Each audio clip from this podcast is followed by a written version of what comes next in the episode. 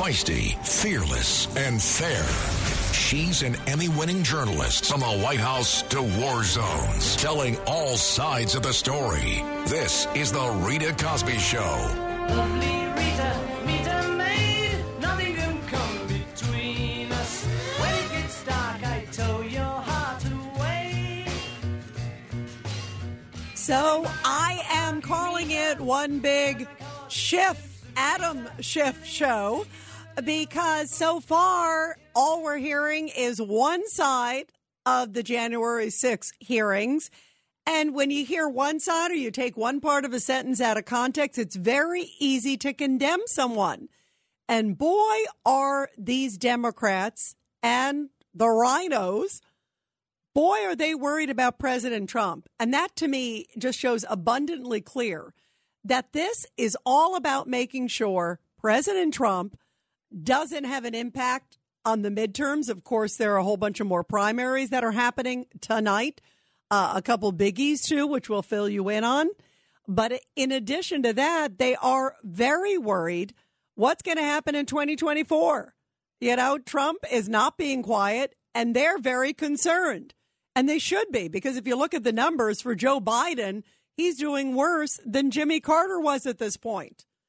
So now that you've heard another day of the January 6 hearings, again, all Democrat led with Liz Cheney and Adam Kinzinger, who are often more Democrats than the Democrats because they hate Trump with a passion. So far, this is really such a one sided, slanted proceeding. And I'm embarrassed as an American because we should be showing all sides. And there are so many questions that I actually would love the answers for. I mean, I sit there and I'm like, oh my gosh, that would be great if I could get the answers to this or this or this, a whole bunch of different stuff. If I could get the answers to it, a lot of these things would to me be really fantastic. But we're not going to get the answers to security questions. We're not going to get the answers to a whole bunch of stuff because the Democrats clearly just want to present one side and basically try to do whatever they can to tar and feather President Trump. So I want to hear your thoughts after today's hearing and to hear if you think there is anything in there that actually moves the dial on this case so far, pretty much what we've heard has been pretty much what we knew, you know, right around the time of January 6th and leading up to it. Today, they were talking about some of the things that some people say President Trump did. Uh, they make it sound like he was out of the blue just making these questions, but that he definitely still thought that there was election fraud and try to find these evidences, try to find these proofs. And then we're also hearing Adam Schiff in the middle of it all, basically saying, you know what?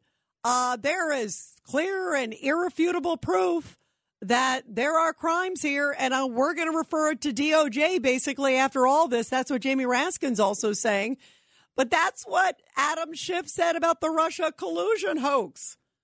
And we're supposed to believe that and think about all the time and waste of taxpayer money and hassle.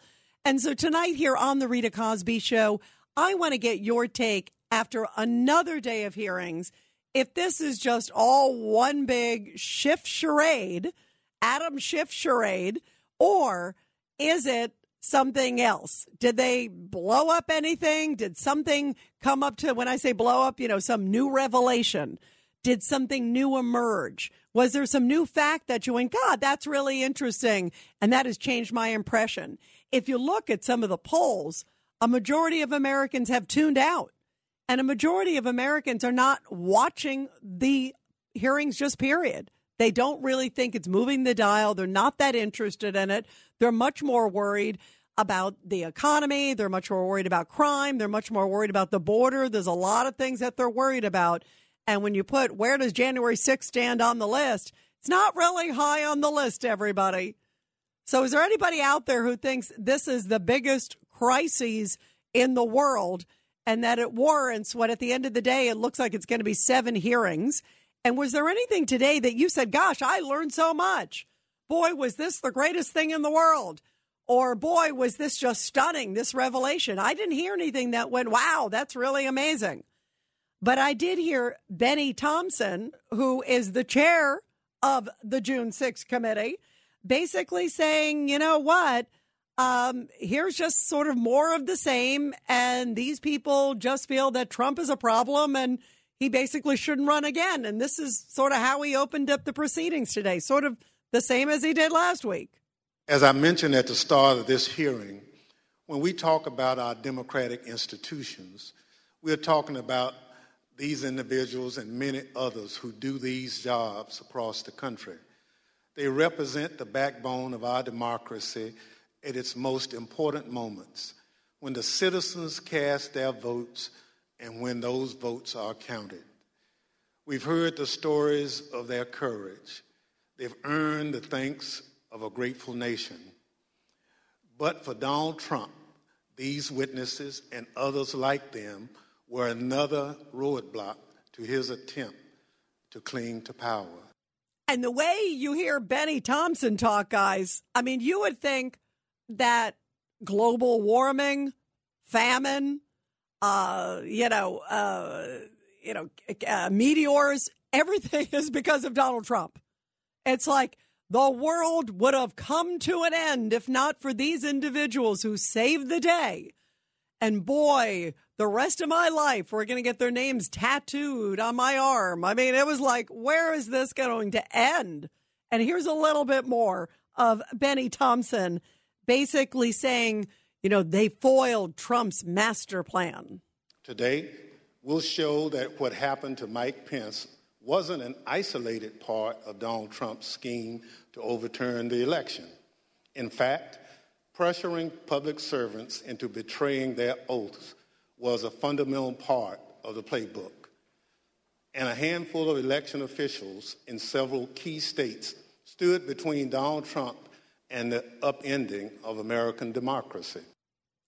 And democracy was at stake if not for Bennie Thompson. And of course, this next guy, Adam Schiff, who, whenever he talks, all I could think about, remember, he's like, oh, we have so much evidence on the Russia hoax. We are, we got a lock, stock, and barrel. We are set. He's done. And of course, it turned out to be one big joke, and he never apologized for that, ever. Never said, oh, I'm sorry. Maybe I was over the top. Uh uh He is continuing his same message. And in fact, NBC came out today, or a couple days ago, I should say, when they first made this claim and basically said, this is impeachment number three. That's what they're saying. I think that's what Adam Schiff would like it to be. But so far, there are no fireworks. But that doesn't stop Adam Schiff. Take a listen to how he described things today. As we have seen in our prior hearings, running through this scheme was a big lie that the election was plagued with massive fraud and somehow stolen. You'll remember what pres- the president's own attorney general, Bill Barr, said he told the president about these claims of massive fraud affecting the outcome of the election. And uh, I told him that the stuff that his people were shoveling out to the public were bull- was bull. I mean, that the claims of fraud were bull. The president's lie was and is a dangerous cancer on the body politic. If you can convince Americans that they cannot trust their own elections, that any time they lose it is somehow illegitimate, then what is left but violence to determine who should govern? Said from a man who has questioned the legitimacy of other elections when Republicans won, along with Bennie Thompson, too, guys, and along with Jamie Raskin and a number of others that are on that committee. That's why this is such a bunch of hogwash, because they have questioned the legitimacy of other elections. They've questioned the legitimacy of President Trump. How dare they come out and claim like they're holier than thou? And now, because Trump does it, it is wrong. Here's a little bit more of Shifty Schiff.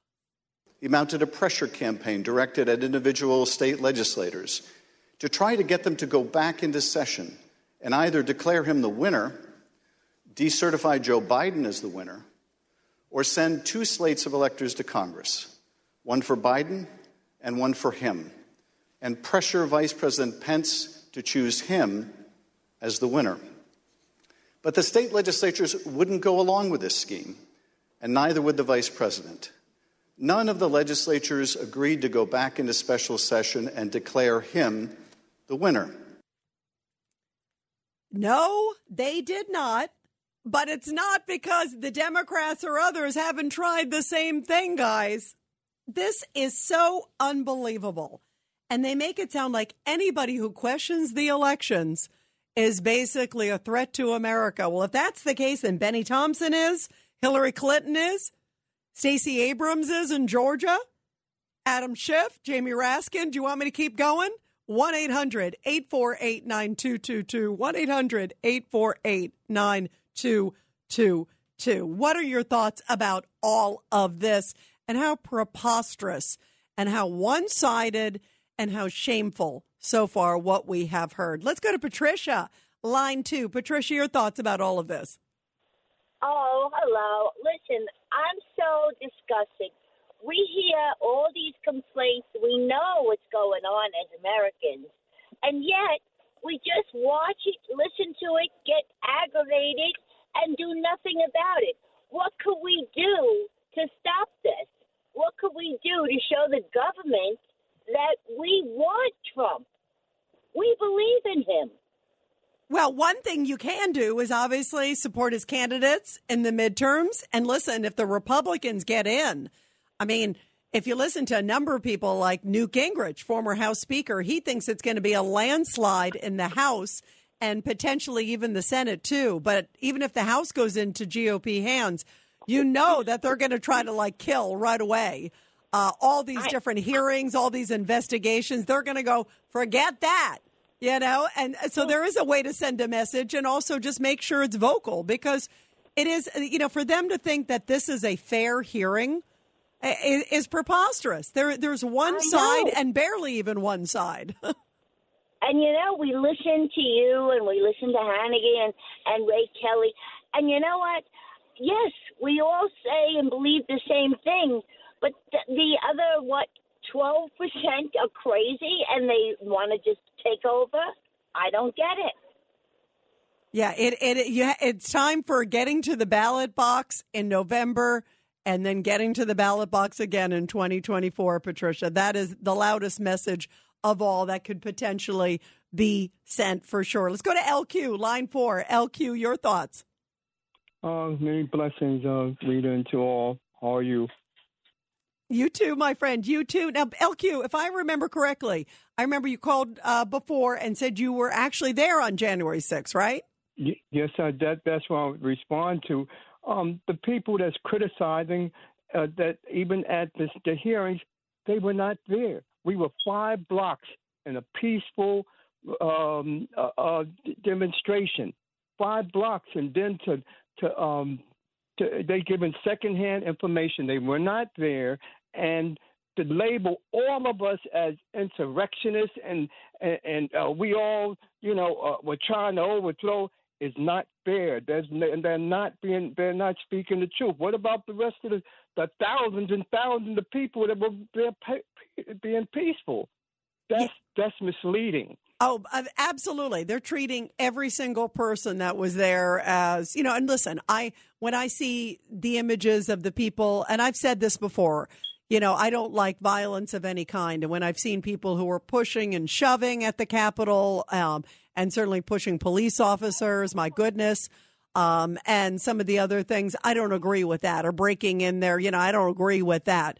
But some of those who just kind of walked right in and were peacefully walking around, and many who were outside and peaceful, I mean, there should be no repercussion. I'm with you, LQ. I am with you. I think there's so many unanswered questions, and you're right. They they're like painting everybody with that brush because they basically, I think it goes to the same goal as this hearing. I think the goal is anybody who's ever supported Trump, uh, and clearly Trump himself, they want to try to admonish and hopefully, you know, make them so scared they never come out again. And that's what they're trying to do with Trump, too. And it just shows that they are worried, that they're concerned. And by the way, if you're Joe Biden and you look at your poll numbers, he has a big reason to be concerned. We're going to continue with your calls, everybody. After the break, you heard from LQ, who was there. What do you think of the hearing so far? And do you think there has been any bombshell or anything that can be relayed to DOJ for a criminal referral? They already looked at it before and they passed. So did the Senate. So, what would be uncovered so far that would change the dynamics, or is it just abundantly transparent? This is all about a vendetta against Trump. 1 800 848 9222. It's the Rita Cosby Show.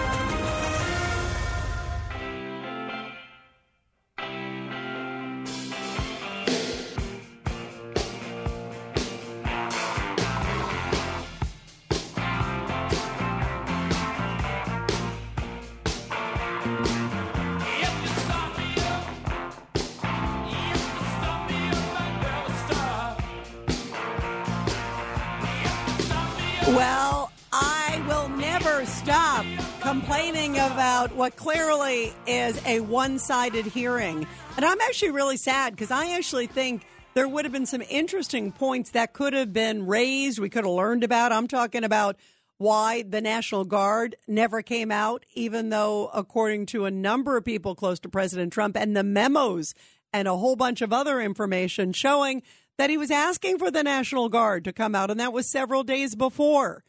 Also, the people that showed up at the Capitol, remember, they were not armed. So, I mean, there's so many questions. If this was an insurrection, boy, this was a poorly planned insurrection. This is like a kindergartner planning an insurrection. And we'll never get to the bottom of what Nancy Pelosi knew and what she didn't do or did do. Also, Muriel Bowser of D.C., the mayor there. There are just so many unanswered questions. And I would love to see President Trump answering some of the questions today, responding to them, having his team asking other questions to basically, you know, uh, countermand and also ask their own questions to these individuals. You know, I bet there's a lot more to the story than meets the eye. And I wonder if we will ever, ever get to the bottom of this. Well, Jonathan Turley, constitutional scholar, says so far, even despite some very alarming testimony today, at the end of the day, he doesn't see anything that could go as a criminal referral. Well, I agree with Andy, particularly about the claim of the crime now being uh, this effort to defraud. Mm. Uh, there's a lot of talk about proving crimes by the members, and those elements haven't been shown. I mean, you even have uh, Professor Larry Tribe going on air saying this proves that there was an a, a attempt to murder uh, Vice President uh, Pence by President mm-hmm. Trump. And that type of, of just out of this world analysis um, gets amplified in this environment, but it's completely nonsense. So if they're going to prove crimes, they need to be more concrete, show us the elements. Yeah. And I agree with Andy. I don't see that crime as being particularly compelling. Yeah, and I think it's got to be clear as day, especially when you're dealing with the President of the United States. 1 800 848 9222. Let's go to Paul on line eight. Paul, go ahead. Your thoughts about this. How are you? Uh, I just would like to say that I think this whole thing has been a setup since day one. They wanted this to happen. They had Antifa involved. They had Black Lives Matter involved.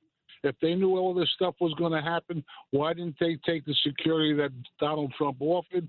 And the American people will really know what really could have happened constitutionally that day because they were the ones that ruined it. They were the ones that murdered two women that day, not anybody else. Yeah, why would you? But, you know, I don't understand to this day, Paul, on the, you know, security issue. If somebody says, hey, we're going to have a huge rally, and clearly it was all over the media that they were going to have a huge rally, why would you not send out law enforcement? And they were saying, we want to have things peaceful. Just that's normal when you have a big rally. It doesn't matter what it is. Um, so it's odd that a lot of these things were not done. A lot of the doors were not locked. Uh, there's so many of these security steps that were not done that are just normal procedure. It, eh, there's eh, and it's troubling. I'd like to know the answer, and sadly, we're not getting it from this hearing.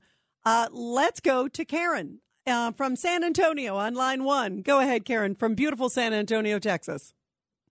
Hi. Well, it's awfully strange that the locking of the doors is a mystery when they have the uh, 20,000 pound magnetic doors that have to be opened by a um, a key uh, like a code, a key code.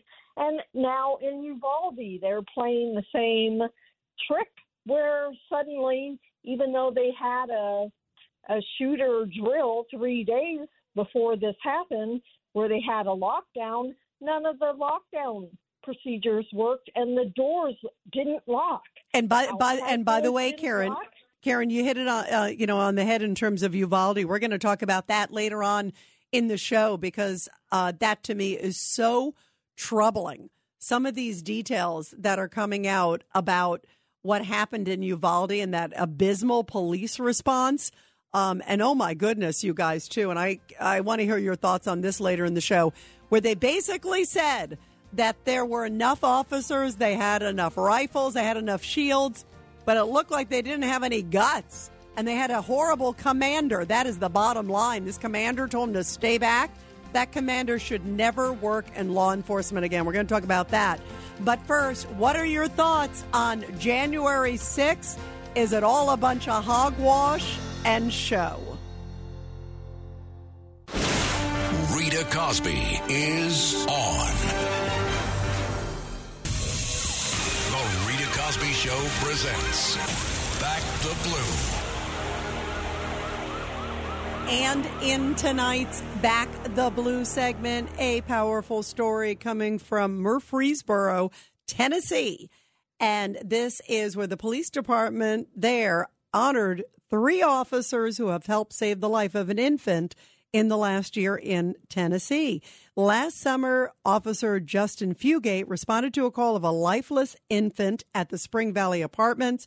He was joined by two other officers and the three working in the area that day of the call. Now, Officer Fugate recalls the scene, saying that upon arrival, he found the little boy on his back on a couch turning blue from choking after being fed. He was lying on his back, starting to turn bright blue. Officer Fugate says he picked up the child and cleared the airway before starting CPR. The other two officers helped calm the family during the medical emergency and cleared the room for EMS.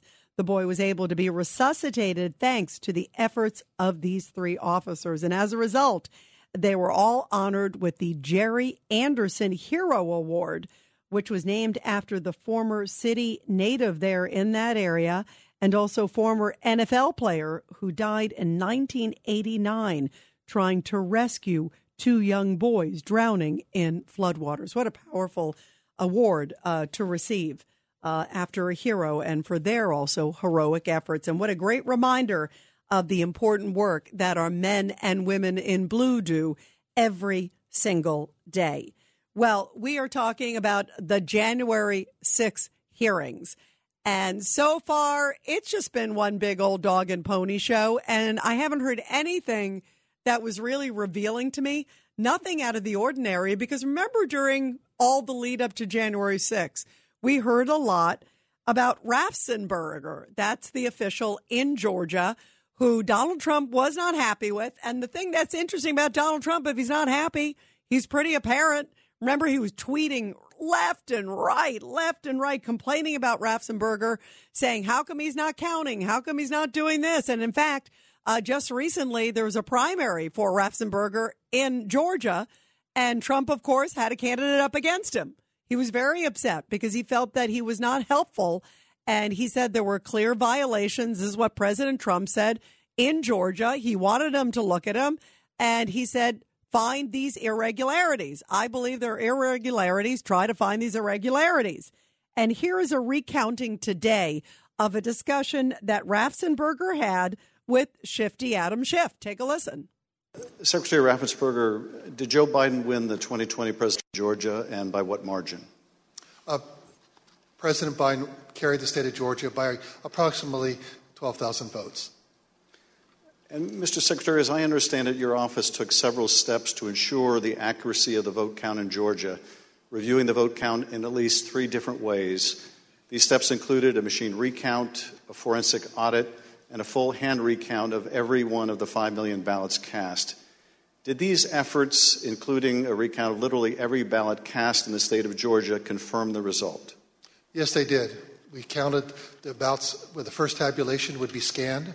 Then, when we did our 100% hand audit of the entire, all 5 million ballots in the state of Georgia, all cast in place, all absentee ballots, they were all hand recounted and they came remarkably close to the first count. And then, upon the election being certified, President Trump, because he was in, within half percent, excuse me, could ask for a recount. And then we recounted them again through the scanners, and we got remarkably the same count. Three counts, all remarkably close, which showed that President Trump did come up short. So he says we did multiple counts and President Trump came up short. Now, Raffensperger said after all of this, and then he said he went back to Trump and told him that. And he repeatedly said, here's, you know, this is what I'm going to do. We're going to do this. We've checked it. He said, uh, you know, very frustrated with the situation. He testified to that today. But we knew about that. And in fact, I mean, we heard the same thing from President Trump. We heard all of this before. None of this was anything revealing, at least to me and probably to most of you out there who were following all the events leading up to January 6th when it happened. And then Raffensperger talked about how difficult things were right after this when he refused to certify uh, the election for Trump because he said, listen, the numbers are showing for Biden. That's what I got to do. And he said that he received and his family received a whole bunch of threats. Please tell us what you, your wife, even your daughter in law experienced regarding threats from Trump's more radical followers. Well, after the, ele- after the election, uh, my email, my cell phone was doxxed, and so I was getting text all over the country. And then eventually, my wife started getting the uh, text, and hers typically came in as sexualized uh, texts, which were disgusting. You have to understand that uh, Trish and I, we met in high school, and we've been married over 40 years now. And so um, they started going after her, I think, just to probably put pressure on me. Why don't you just quit, walk away? And so that happened. And then some people broke into my daughter in law's uh, home. And uh, my son has passed, and she's a widow and uh, has two kids. And so we're very concerned about her safety also. And listen, I don't like the fact that they went to, you know, his family's home um, and there were threats against them. I don't think that's appropriate whatsoever. Um, and here is some comments from poll worker. Uh, this is Miss Moss, who also testified, and she said that she also got some threats.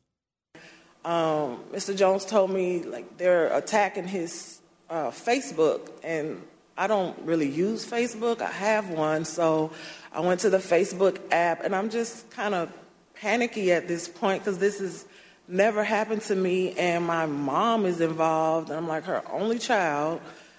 So I'm just asking him, like, well, where are the messages? All I see is the feeds. Like, how do you get to the messages? And he said, it's another icon on your phone that says Messenger. And I went to that icon, and it was just a lot of horrible things there. And those horrible things, did they include threats?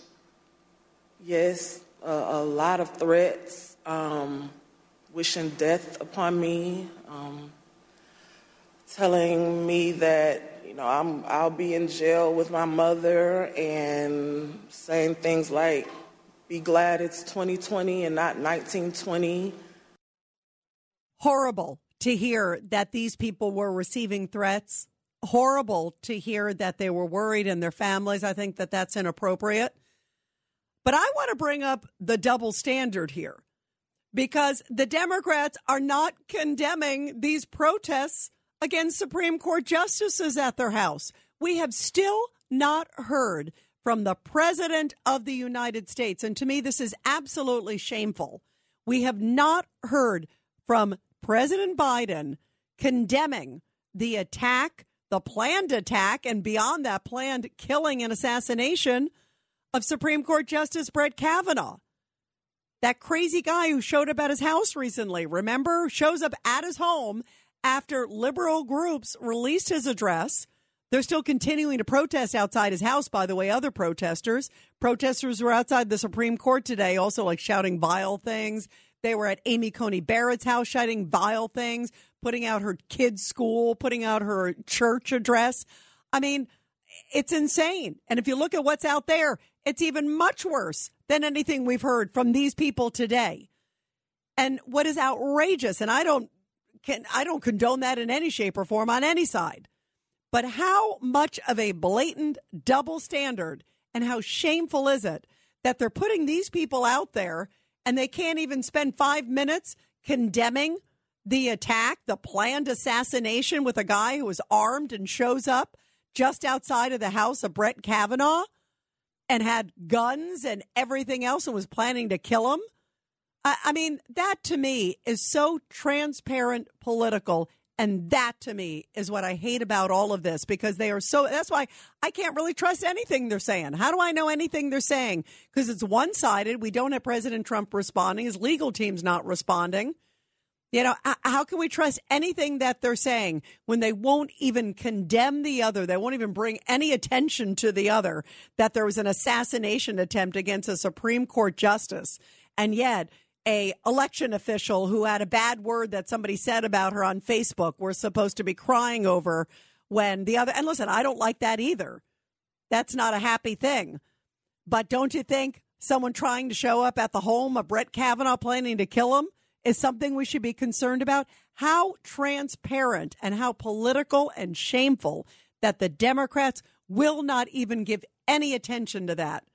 And that to me is why this is just one big dog and pony show. 1 800 848 9222. 1 800 848 9222. Let's go to Dom in Minnesota. Go ahead, Dom, your thoughts. Yeah, hi, Rita. Let's not forget that uh, Hillary declared Trump was an illegitimate president. That's And- right. That's right. And by the way, Dom, the list goes on and on. It's not just her, Yeah. there's a lot of them. And then Bush, Bush, uh, I mean, they refused to certify Bush's election too. And then Hillary thinks she's still the president. That's the that's the humor of all of this thing. However, you know, I, I looked at, watched, uh, you know, today's hearing a little bit, and was, but the only problem there, challenge there, was was so well choreographed and could very easily cast doubts in the minds of independents. Until they realize, until people realize that it's so one-sided because there's nobody, you know, offering a, you know, uh, other opinions. So the problem with Trump is that he's not, he does not have a filter, unlike most politicians. Unfortunately, most politicians are experts at filtering out the truth and bring out the bile and make it sound good. That's what's going on in today's hearing and whatever will follow after this. That's the concern I have because they're going to convince the fence sitters the way they present it. That's the problem I have with this whole thing. Now, Dom, let me ask you because um, President Trump and his team came out and said we should get equal time. So, do you think that the networks should at least give Trump equal time in some form, whether, I mean, maybe not exactly equal time, um, but if you look at like political races, you know, you're pretty much obligated to make sure that all sides have equal time, that they're treated fairly, have an appropriate, you know, presentation. Um, what about Donald Trump getting, you know, a couple hours in prime time to be able to refute what we've heard the last few days? And if they don't give them equal time, we should contact BLM and ask them to cancel these networks. Ah, exactly. right, right. And, and Soros, too, know, right? Yeah. yeah.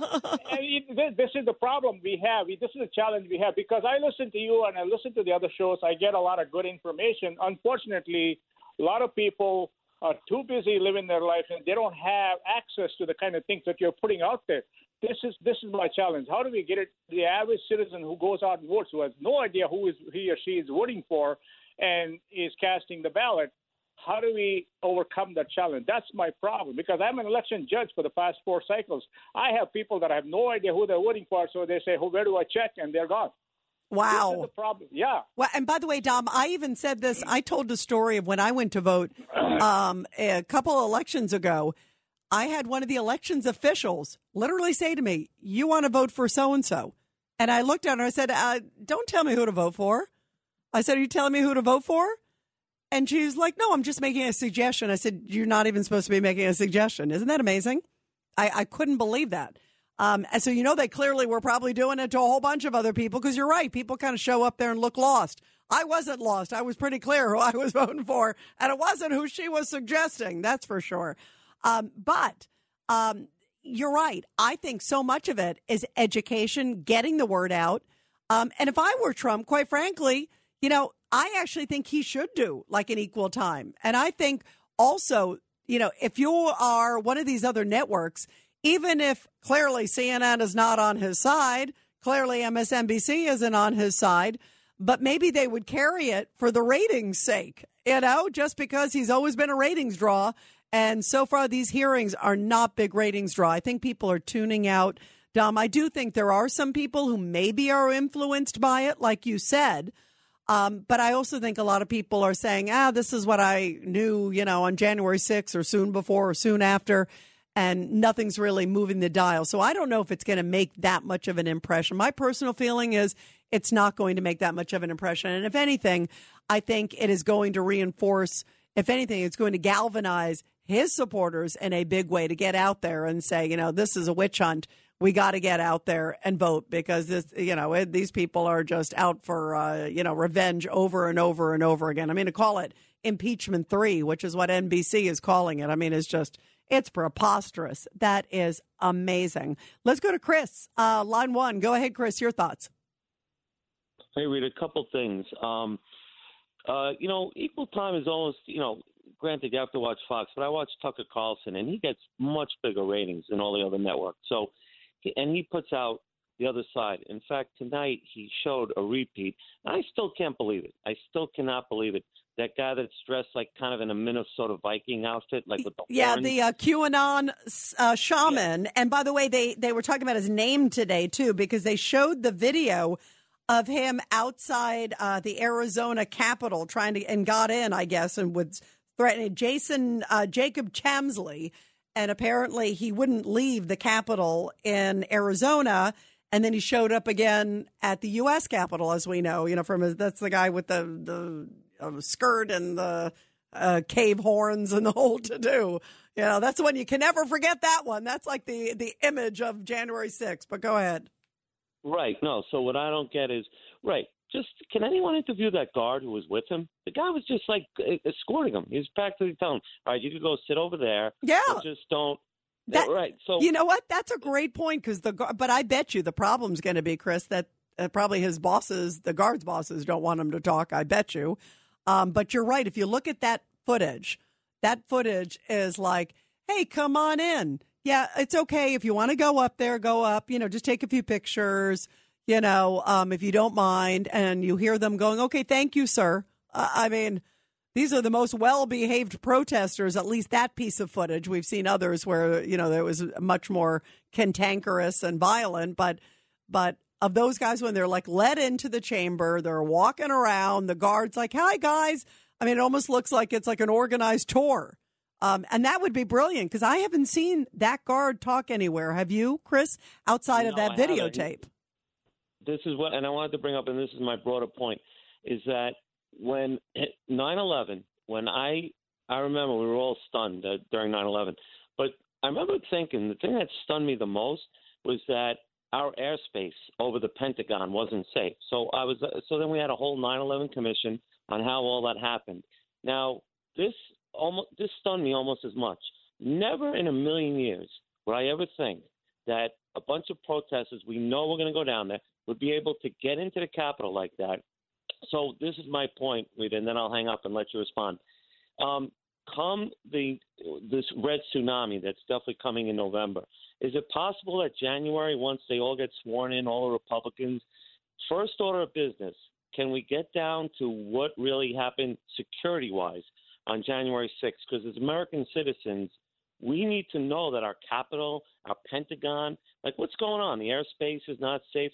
So my point is, what happens if uh, a bunch of uh, terrorists saw that? Wow, look at all these people unarmed got in there.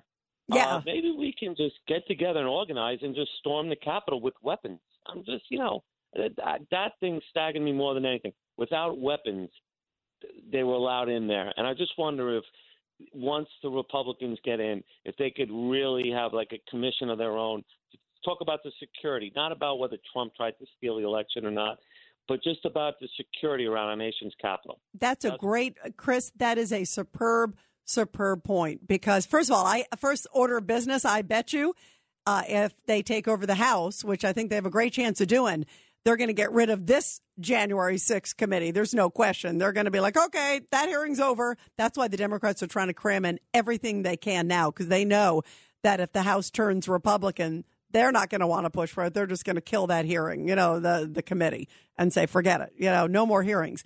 But you're right. They could create the actual January 6th that's a security focused. And boy, wouldn't that be interesting? Can you imagine if we find out that indeed, as it appears to be, that Nancy Pelosi turned down bringing the National Guard several days before preparing for that moment. Why? Why would you do that? Why would you cancel that? What else did you do? What other things are going on? I- would love to interview some of even, remember, a number of the people that got fired. Remember in Capitol Hill Police, the guy who got fired, who was sort of head of the security? I'd love to bring him. Why are we not hearing from him? What was he told? What did he know? Did he speak out against Nancy Pelosi privately? We don't know. I bet you there's a huge story there. And I actually think that's a great idea, and I bet you they'll do it. We're going to continue with your calls, everybody, after the break. 1 800 848 9222. This is The Rita Cosby Show.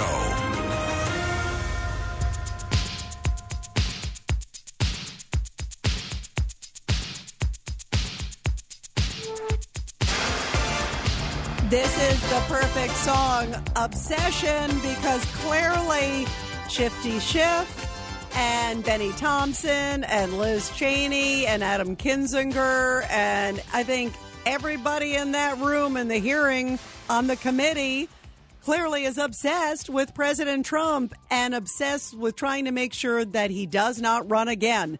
And that's not the reason to have a hearing to question a president and to make a potential criminal referral just because you don't like him politically or you're worried about him politically. 1 800 848 9222. Let's go to Teddy on line five. Ted, your thoughts about it all. Uh, yes, Rita. Uh, me, my, myself, Stan, and Dave from Riverdale, we're the only sane people that are calling up. Or Patricia, Norm, LQ, even though he wasn't in the, he was demonstrating, and I have got no problem with that, okay, Rita? But I'm talking about the hundreds, not tens, the hundreds that went into the Capitol, destroyed property, were making threats, looking for Congress people to th- to kill and don't please don't deny that that Pence wasn't 40 feet away from the Proud Boys and others who, who would have killed him. Yeah. By the way, him. hey Teddy, Teddy, talk about that. Teddy, You Teddy, Teddy, that. relax, relax. You're you're you're getting a little uh, little roused up here. First off, since the other callers are not here to respond, uh, I will say that that we have great callers on all sides. And just because you don't agree, and clearly you've got an obsession, like the song said, uh, against President Trump, uh, that's not any reason to be, you know, like going to the bathroom in your pants, basically, now, okay, for one.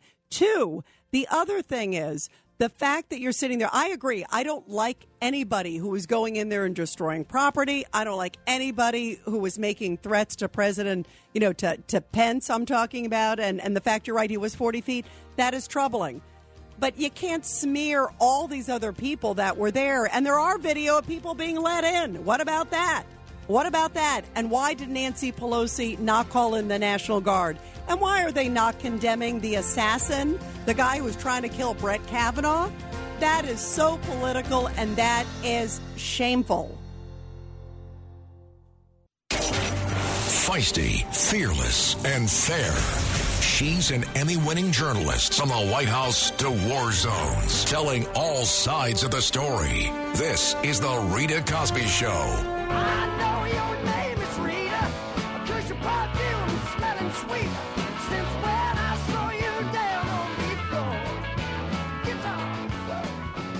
Breaking news. And tonight is a big primary night in America, and a couple results just coming in in just the last few minutes, and mixed results for Trump back candidates, since we're talking about President Trump here on The Rita Cosby Show. Um, first off, uh, the big one in Alabama uh, with the Republican primary for Senate there, Katie Britt winning that handily, and that was a Trump back candidate, handily beating Mo Brooks, the longtime politician. Uh, so that was a big win, and it looks like by a wide, wide margin. And she becomes, of course, the GOP then candidate going in to the midterm elections. And that's a very powerful one. Again, Katie Britt winning, young Katie Britt winning that, uh, and lots of energy, uh, very much a make America great again candidate. and got the backing from President Trump not too long ago. Meantime, another race that just came in a few minutes ago is in Georgia in Congress in the 10th congressional district. And that was pitting trucking company owner uh, Mike Collins against Vernon Jones. And that's someone who was very close to President Trump, of course, received President Trump's endorsement. Um, and got into the race kind of late in a very, very crowded field, but skyrocketed in that. And then he basically had a runoff, if you will, with uh, Vernon Jones against Mike Collins. But Mike Collins winning that race, that's the one who did not get the Trump endorsement. And he uh, becomes the congressional candidate there for the GOP side. Again, that's in Georgia, and that is Congressional District 10. So mixed results so far coming in tonight. We'll keep you posted, but those are two big races so far. Again, a win for a Trump backed candidate, a big win in Alabama, and a loss for another Trump backed candidate in Georgia. And we'll continue to keep you posted as results come in here on The Rita Cosby Show. Meantime, later on in the show, uh, crime is, of course, a huge issue, and it's going to be a huge issue in the elections, in the midterms. And we will talk later on in the show about what I think has been absolutely stunning some of these new details that have come out in the Uvalde school shooting. And today, the head of the Texas Department of Safety basically said it was unbelievable that he has never seen such a horrible police response. And it is absolutely damning to this local official on the ground, this local police chief who everybody thought was the commander. He said he didn't think he was the commander, but now uh, the head of Texas Department of Safety is saying that he was telling everybody to stand down. And the reality is that within three minutes, they had enough police. They had enough rifles. They even had some shields. And they apparently had an even open door to the classroom and never tried the open door. So there are so many stunning details. And to me, it is just, it's abominable. It is heartbreaking. And I want to get your thoughts as to just how could this happen? At, at with you know you have law enforcement from different agencies there. How could this happen? That it was such an abysmal failure with disastrous consequences. And by the way, we're getting new details about the shooter, too, in the middle of this all, too. That this guy, people were going around about eight months before the shooting. It came out today. First of all, we knew he was like killing animals. He was doing all these really crazy things that I hate to say show a demented mind. Clearly, I love animals. Um, and showed that he had trouble. He was wearing black. He was making threats. He came from a broken home. There are a lot of issues in the family, but apparently people were basically going around saying that guy's going to be a school shooter eight months before the shooting, saying that clearly there were signs of violence, signs of threats that he was making. This was well before the shooting. So why weren't people complaining to authorities? It's not like it's a normal thing to go around and say, hey, I think that person's a school shooter. And even people within his own family were troubled about the kid. So why didn't they report that too? There are so many mistakes here. And we're going to get into that later on in the show because this is nothing short of catastrophic. And these families, I'm telling you, I think there are going to be so many lawsuits, you know, coming from this. Family members, can you imagine the outrage? I'm outraged for these family members, but can you imagine if you lost loved ones? and you find out that these people didn't even check the door and then you hear about the warning signs. I mean, you have a responsibility. If somebody in your family or somebody that goes to school with you or whatever, you know, you can do it privately. You don't want to make it public. Obviously, you don't want to have them retaliate against you. But people have to learn that they've got to speak up. And kids have to be taught that they got to speak up because clearly this guy was a monster and clearly had a lot of issues and the warning signs apparently were all there. And police, in this case, also failed to act. Boy, like I wouldn't even give them a, a, an E or an F grade. I'd give them minus that. When you hear what they did, this to me was basically uh, police misconduct. That's the version. I love the police. I'm the biggest fan of police, you guys. But when you hear the mistakes that were made, it is outrageous. And we're going to talk about that later on in the show to hear who you think is to blame. Meantime, we are talking about the January 6 hearings because so far it's a lot of finger pointing, it's a lot of this. And why aren't the Democrats focused on crime? They don't seem to want to talk about. By the way, Muriel Bowser, the D.C. mayor, was on a, a network earlier this week, and guess what? All she was talking about was basically January 6th. It's like January 6th, January 6th, January 6th. There's a major shooting in D.C. Not really talking about it, not even really asked about it either by the media. It's like, oh, crime, whatever, you know, economy, whatever. Can we talk about January 6th? To me, it is so politically transparent. And here is what Bennie Thompson, the chair of the committee, said today, pretty much soon after he opened this new round of hearings. So when Donald Trump tried to overturn the election results, he focused on just a few states.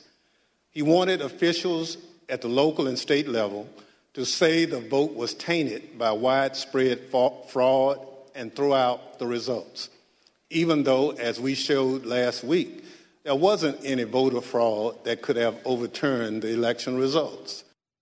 And then they got into some of the specifics in the different states. Now, one of the things we were talking about the Georgia congressional race, um, and now they were talking about Georgia. Some of the votes, remember that whole issue with suddenly that suitcase that was seen in the middle of the night and it was shown under the table and it looked fishy, it looked odd. I mean, I'm not a conspiracy theorist or anything like that, guys, but when you look at suddenly all these votes changing in the middle of the night, and then you saw that the person with the suitcase kind of came in after the votes were supposed to stop being counted. It was just a weird election night. I was covering it, so I remember the numbers changing and twisting and turning and everything else. And it was odd. And when you see the video, it's just an odd thing. You know, I mean, it's certainly worth looking into. Well, here is Adam Schiff uh, describing uh, the Georgia workers with those suitcases and trying to debunk that. Just two days after the emotional warning that you gave that someone's going to get killed, Representatives of President Trump appeared in Georgia, including Rudy Giuliani, and launched a new conspiracy theory that would take on a life of its own and threaten the lives of several innocent election workers. This story falsely alleges that sometime during election night, election workers at the State Farm Arena in Atlanta, Georgia, kicked out poll observers. After the observers left, the story goes, these workers pulled so called suitcases of ballots from under a table and ran those ballots through counting machines multiple times. Completely without evidence, President Trump and his allies claimed that these suitcases contained as many as 18,000 ballots, all for Joe Biden. None of this was true. And here's a little bit more of him talking with elections officials today. Take a listen. Mr. Sterling, did the investigators in your office review the entire surveillance tape from the State Farm Arena on election night? Uh, they actually reviewed approximately 48 hours going over the time period where action was taking place at the um, counting center at State Farm Arena. And what did the tape actually show? Depending on which time you want to start, because as was mentioned, this conspiracy theory took on a life of its own, um, where they conflated a water main break that wasn't a water main break and throwing observers out and a series of other things. What it actually showed was Fulton County election workers engaging in normal ballot processing. Um, one of the specific things, one of the things that was very frustrating was the so called suitcases of ballots from under the table. If you watch the entirety of the video, you saw that these were election workers who were under the impression they were going to get to go home around 10, 10.30. People are putting on their coats. They're putting ballots that are prepared to be scanned into ballot carriers that are then sealed with tamper-proof seals so that you, they can, you know they're not messed with. Um, and the, it's an interesting thing because you watch all there's four screens of the video, and as you're watching it, you can see the election monitors in the corner with the press as they're taking these ballot carriers and putting them under the under the table. You see it there. Uh, one of the other hidden ones, if you looked at the actual tape, was on the outside of the table, just from the camera angle, you couldn't see it originally. And here's a little bit more of the old suitcase ballots. So, our elections director called their elections director, who was at another location because this was election day. There was two different places where ballot things were being done by the Fulton County office. Um, so he called the elections director from Fulton, then called Ralph Jones, who was at the State Farm Arena, and said, "What the heck are you doing? Go ahead and stay." As you watch the video itself, you see him take the phone call as people are putting things away and getting ready to leave. And you can tell for about 15, 20 seconds he does not want to tell these people they have to stay. He walks over, he thinks about it for a second, you see him come back to the corner of a desk and kind of slumps his shoulders and says, Okay, y'all, we got to keep on counting. And then you see him take their coats off, get the ballots out. So it is a little odd. When you saw the video, you go, oh, that's interesting. Now it makes sense based on what they're saying, but it was an odd election night. And let's go back and review a couple things. In January 2001, uh, now the late Congressman Alcee Hastings, very famous Democrat in Florida, objected to counting his own state's electoral votes because he claimed fraud and electoral misconduct. Sheila Jackson Lee of Texas and Maxine Waters said that the vote could not be accurate and that it was fraudulent. Then in 2005, Barbara Boxer lodged objections to Ohio's electoral votes. Barbara Lee of California said that the democratic process was thwarted. Jerrold Nadler said that the right to vote was, quote, stolen. And then in January 2017, after Trump's victory, a number of them challenged the legitimacy and the right of the election. Congressman Jim McGovern cited illegal activities of Russia, which, as we know, turned out to be a big old hoax. Barbara Lee of California said that Michigan votes should be thrown out because people are horrified by the overwhelming evidence of Russian interference. She also cited, get this, the malfunction of 87 voting machines. And then we go back to a number of these others. You go back to Bennie Thompson and Jamie Raskin. They all challenged Biden's basically uh, Trump's victory, saying he's illegitimate. I mean, this is ridiculous. How many of them did this? and how many of them actually went after the electoral process. But it's okay if they do it. But if a Republican questions it, it is shame on them. Let's go to your calls, everybody. It's incredible. Let's go to Elizabeth, line four. Your thoughts. You're here on the Rita Cosby Show, Elizabeth. Yeah, before I get to my comment, I so agree with you. The only thing I want to know from the January 6th um, commission is why didn't Nancy Pelosi and the and the head of police listen to President Trump. They say now, didn't you have John Solomon on the show that he said as far as uh, back as December, he was, um, you know, demanding that? Yes, Okay, yes, yes, and he and and a number of others said they were actually in the meeting too when this happened when he asked for it. And yet we won't know the answer. That's the sad thing. Like why would you why would you not have extra security?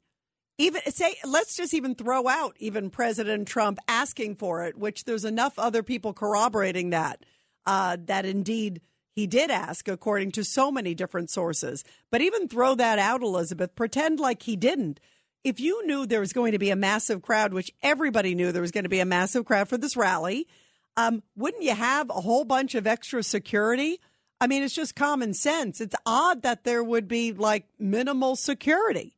I mean, that, that there's just something odd about it, and we never got to the bottom of it, you know. And why would like you know the the head of Capitol Hill Police. Remember, he got fired. A couple of the others, you know, took their own lives afterwards.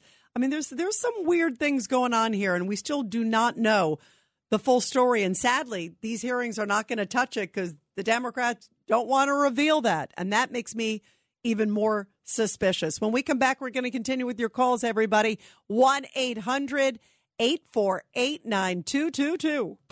This is the Rita Cosby Show.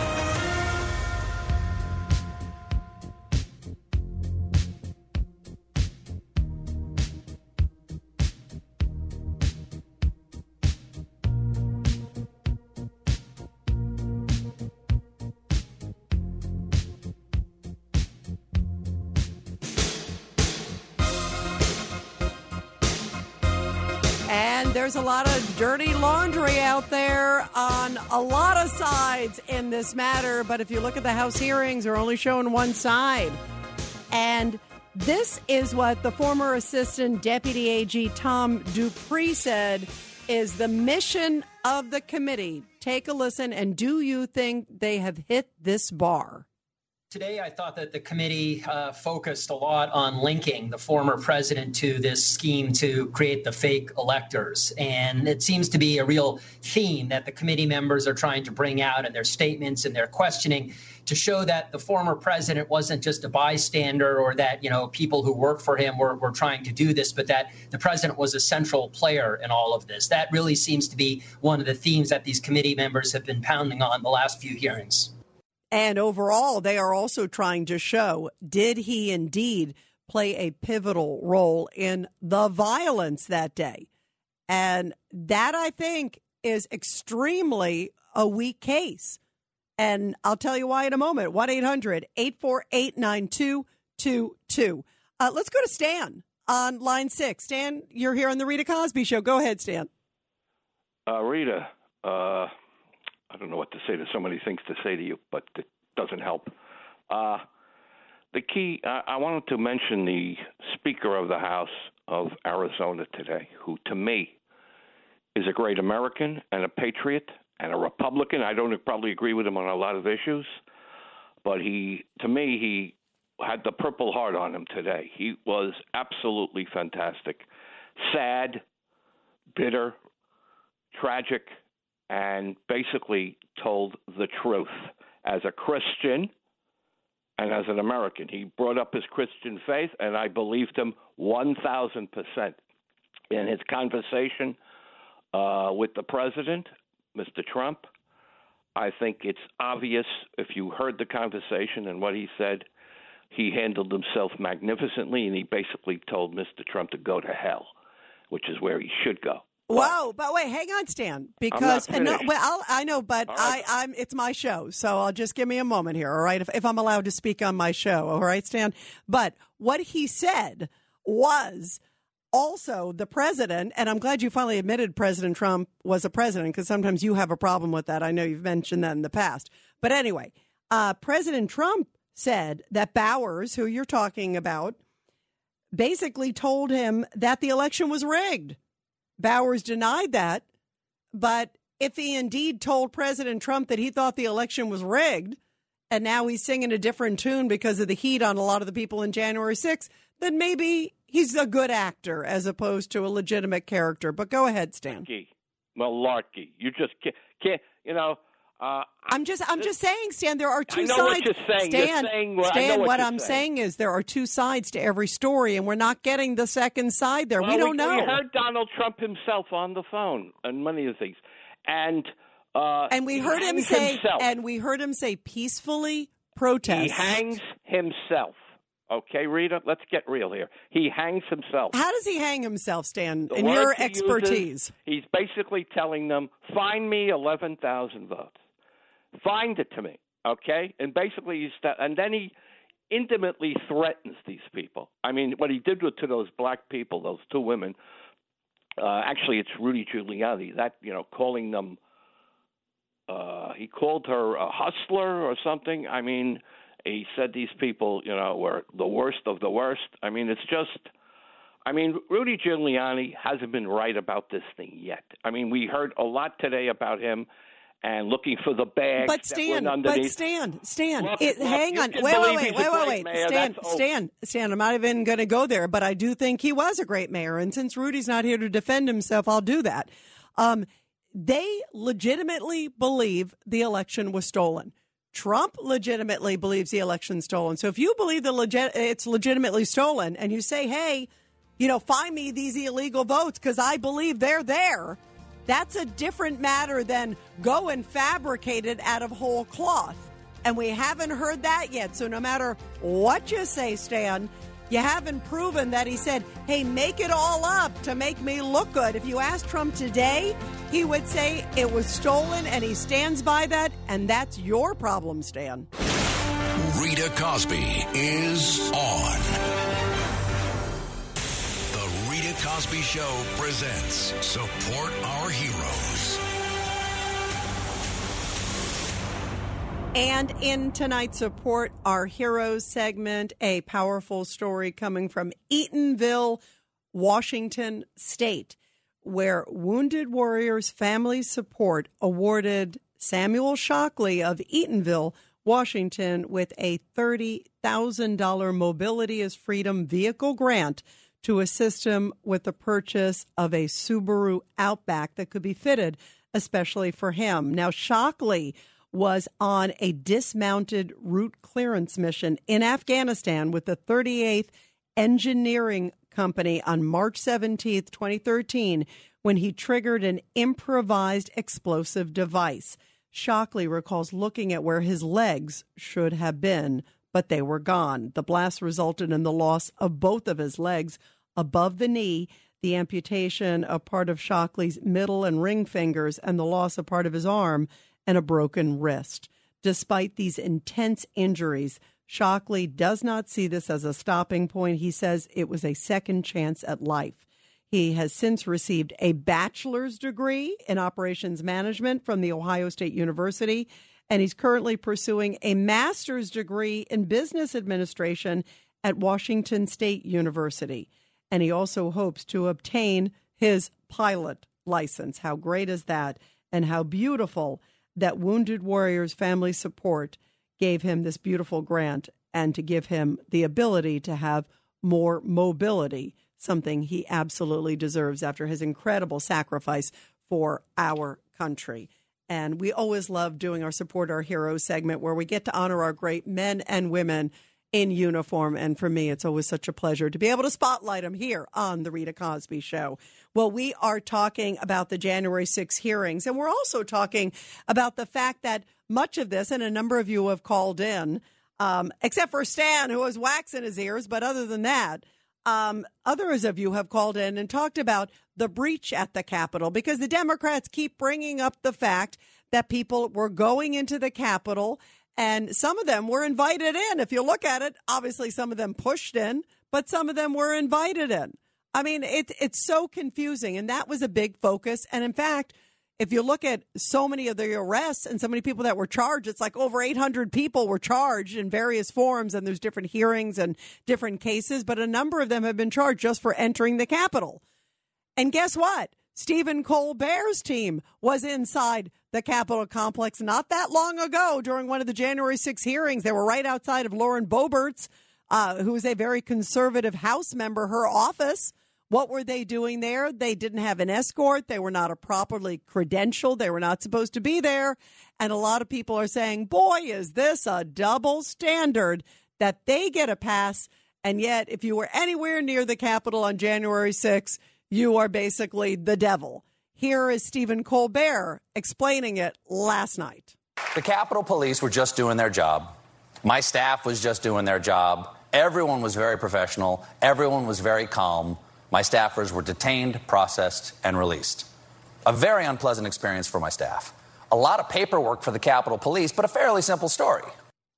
Fairly simple story. But if you just said, hey, I walked around in the Capitol and I came there peacefully to rally to support President Trump, I mean, I think if you destroyed something or you pushed somebody or did something, that's a whole other story. But there were a lot of people that were just kind of milling around the hallways, and you would think that they're basically on death row the way they've been treated and listen to Stephen Colbert make the angry frustration that he exposes. He basically says, I can't believe that Republicans are comparing my team being there unlawfully to anybody that was there unlawfully on January 6th. Take a listen. The next night, when a couple of the TV people started claiming that my puppet squad had, quote, committed insurrection at the U.S. Capitol building. First of all, what? Second of all, huh? Third of all, they weren't in the Capitol building. Fourth of all, and I am shocked I have to explain the difference, but an insurrection involves disrupting the lawful actions of Congress and howling for the blood of elected leaders, all to prevent the peaceful transfer of power. This was first degree puppetry. This was hijinks with intent to goof misappropriation of an old Conan bit. now, it is predictable. It's really Conan's fault. It's really Conan's fault. Credit, you know? Now, it's predictable why these TV talkers are talking like this on the TV. They want to talk about something other than the January 6th hearings on the actual seditionist insurrection that led to the deaths of multiple people and the injury of over 140 police officers, but drawing any equivalence between rioters storming our Capitol to prevent the counting of electoral ballots and a cigar chomping toy dog is a shameful and grotesque insult to the memory of everyone who died. And it obscenely trivializes the service and the courage the Capitol Police showed on that terrible day. All right, so let's get it straight. The only person who died that day was Ashli Babbitt, who was shot by an officer on that day. And guess what? I don't think the January 6th people would think it's so funny that, oh, it's Stephen Colbert's people can break all the rules, but they're not allowed to wander around, especially the people that were there peacefully, but wandering around in the Capitol, or if you were near the steps of the Capitol. It's like you're the famine. 1 800 848 9222. 1 800 848 9222. Let's go to Bernie on line seven. Bernie, your thoughts about all this. Go ahead. Hello, Rita. Uh, the Teddy, this fellow, this guy Teddy, called James Golden on Saturday on James Golden show, and in ten minutes, James Golden refuted every point that Teddy made, and Teddy finally hung up in frustration. Yeah, te- yeah, Teddy, wants- yeah, Teddy and Stan and those callers um, have a habit of making a point and don't have the facts right. But I also welcome their calls. I, you know, that's what America's all about. And I've always said here on the show that I love hearing from everybody, whether I agree or disagree with them. I still appreciate their thoughts. Um, and I'm happy to refute them anytime, anywhere. And I always take their calls. You know, I take anybody's calls here uh, that refute something that I don't agree with. It's America, and you will not be canceled. You will not be woked on this show, and that's always been my objective on the show. But but no, you're right. Uh, I mean, you can you can basically uh, pop a hole in everything that they're saying, but it still doesn't mean that they don't have a right to their opinion, whether we agree with them or not. But uh, but I always appreciate hearing from everybody, Teddy. So thank you very very much. Let's go to Pamela, line five. Go ahead, Pam. Who do these so called celebrities, Colbert, think they are? That is our house. And they entered it illegally. And they were there to harass and skulk about Kevin McCarthy and Lauren Boebert's Republican offices to harass and mock them on television. So, no, this wasn't a little offense. This Yeah, I agree. I agree. And I think it's outrageous that it's like, oh, it's funny if they do it or if it's okay because it's their side.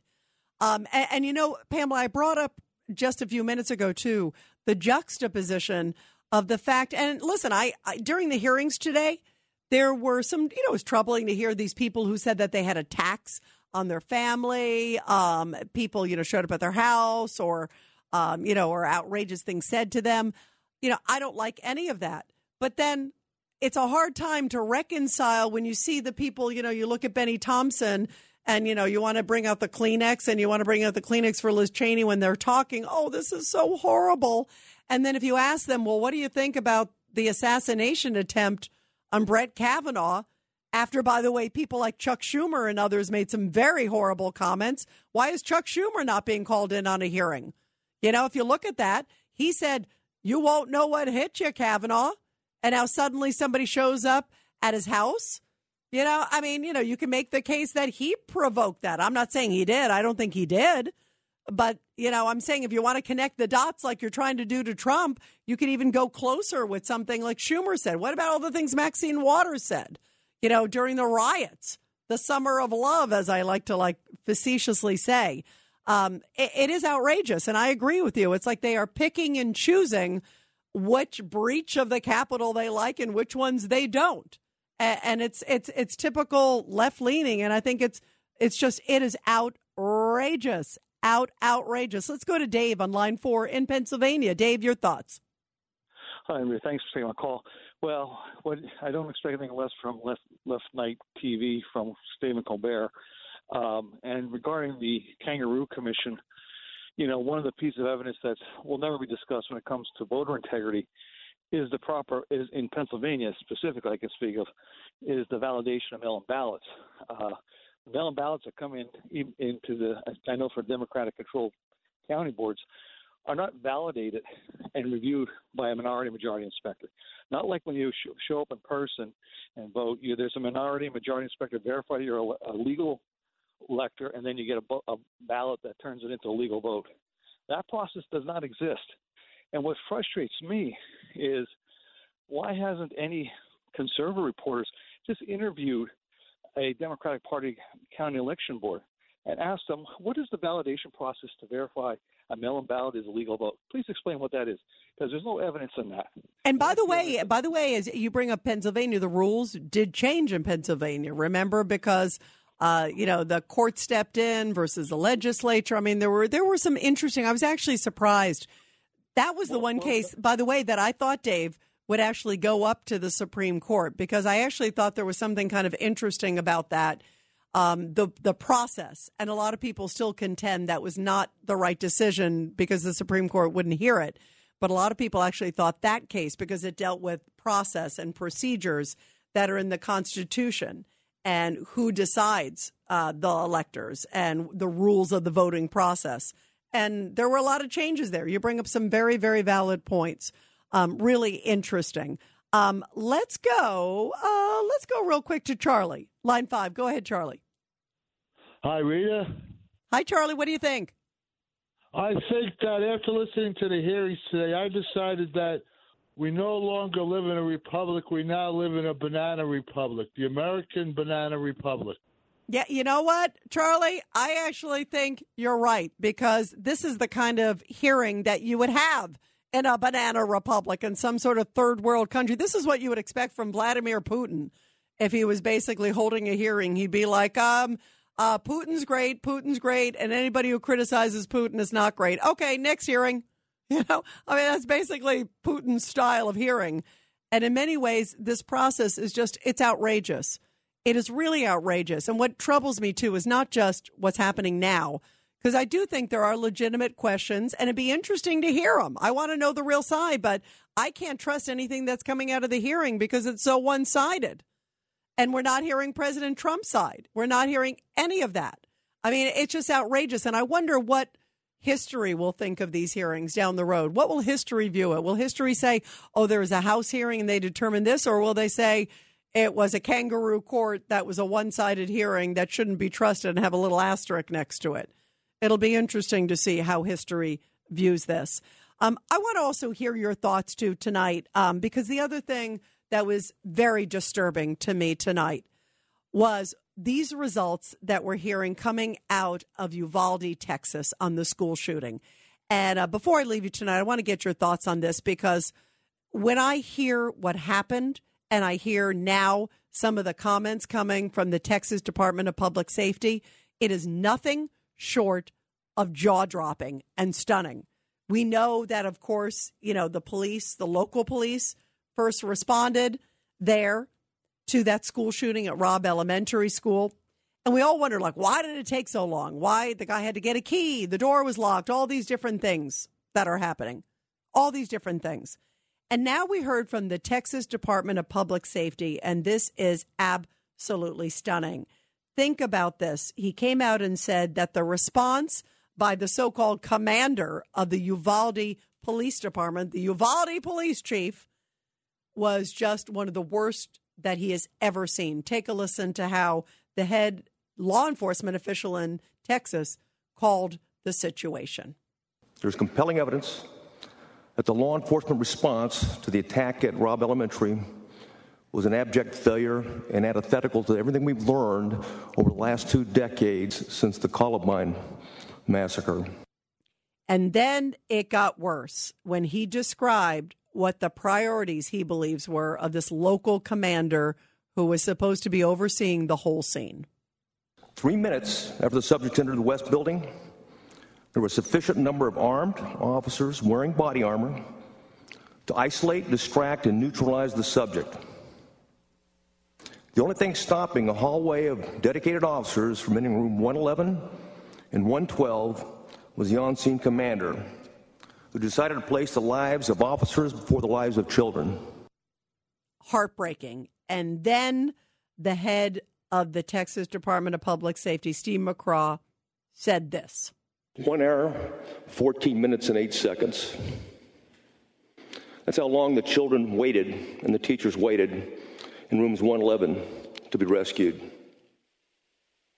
And while they waited, the on scene commander waited for a radio and rifles. Then he waited for shields. Then he waited for SWAT. Lastly, he waited for a key that was never needed.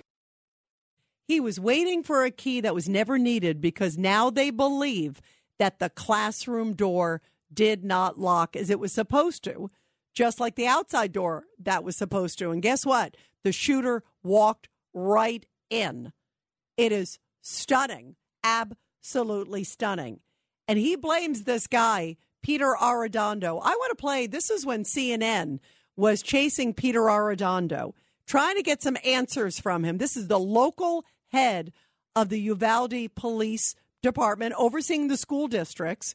He's the one who claims that now he sort of wasn't the commander, but then this guy says, this Texas official says he was telling everybody to wait, to stay back, don't go in, don't do this.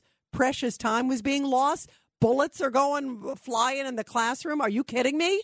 You're a police officer. You better charge. That's what you get paid for. And then when CNN, remember when they were trying to get an answer out of this so called commander on the ground? He dodged and weaved. Remember this?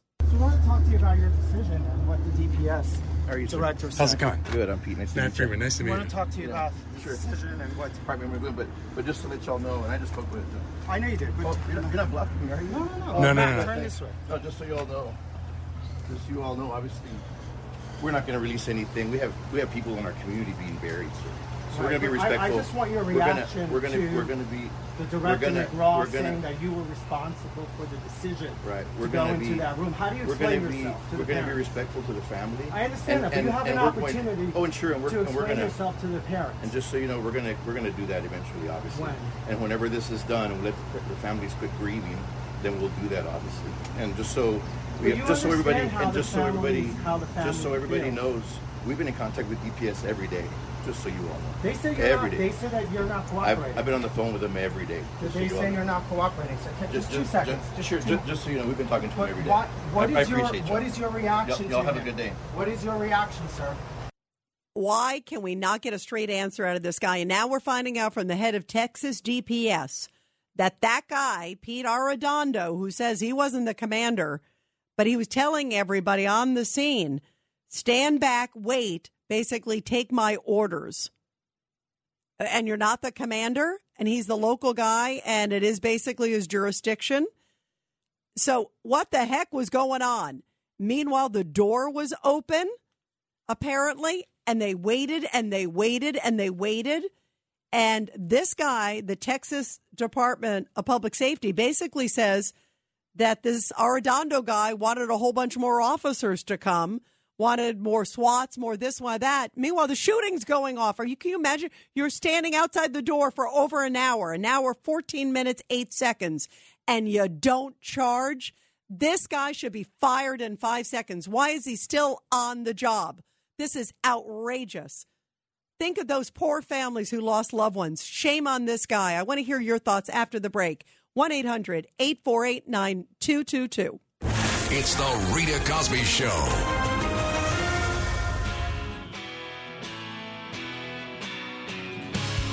So tonight I say sue the heck out of the school district, the police district. There are so many things now that we are hearing from the Texas Department of Public Safety.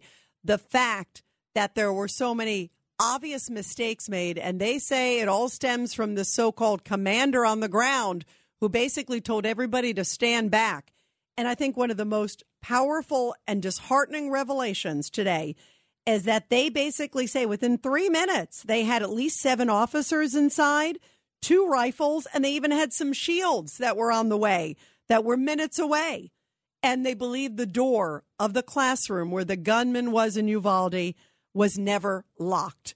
And yet they waited and waited and waited. And he believes that this guy was more concerned about storming and what could happen to him and others. And obviously, you don't want the police officers to be killed, but you don't want to have innocent kids and teachers inside being murdered, which is what was happening at that time, the police officers have to storm. And if this guy made so many bad decisions, why is he still on the job? He needs to be fired immediately, and the families deserve answers. Let's go to uh, Norman on line one. Norman, your thoughts? It's outrageous.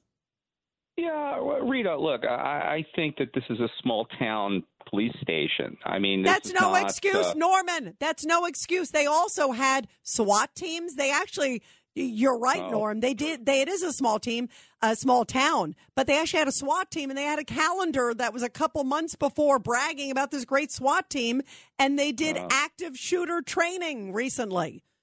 I mean, give me a break. You know what I mean? It's a border town too. I, I'm not, you know, I, I, I hear what you're saying, but that's no excuse. I mean, this is like policing 101.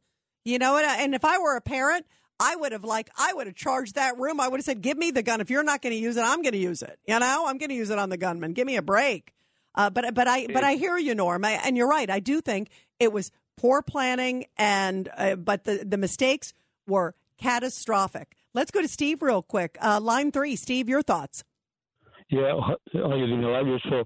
Uh, one thing, I think we gave them a permission to do that. Uh, uh, you remember the Kyle Rittenhouse killing? He shot two people at the. And Steve, I can't hear. I can't hear you. What are you talking about? Yeah, about the Kyle Rittenhouse killing. He shot two people, the 18 years old, and he was pronounced not guilty.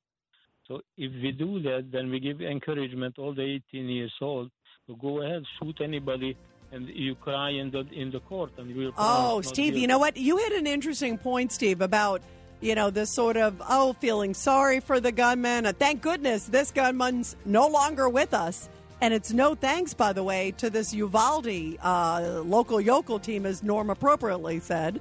Um, but uh, the border agents actually took him out. Remember, it was a border agent. But you're right. A lot of these kids feel emboldened. I mean, you see in a number of these cases, and there were warning signs with this case that the kid was troubled. I mean, he's nuts.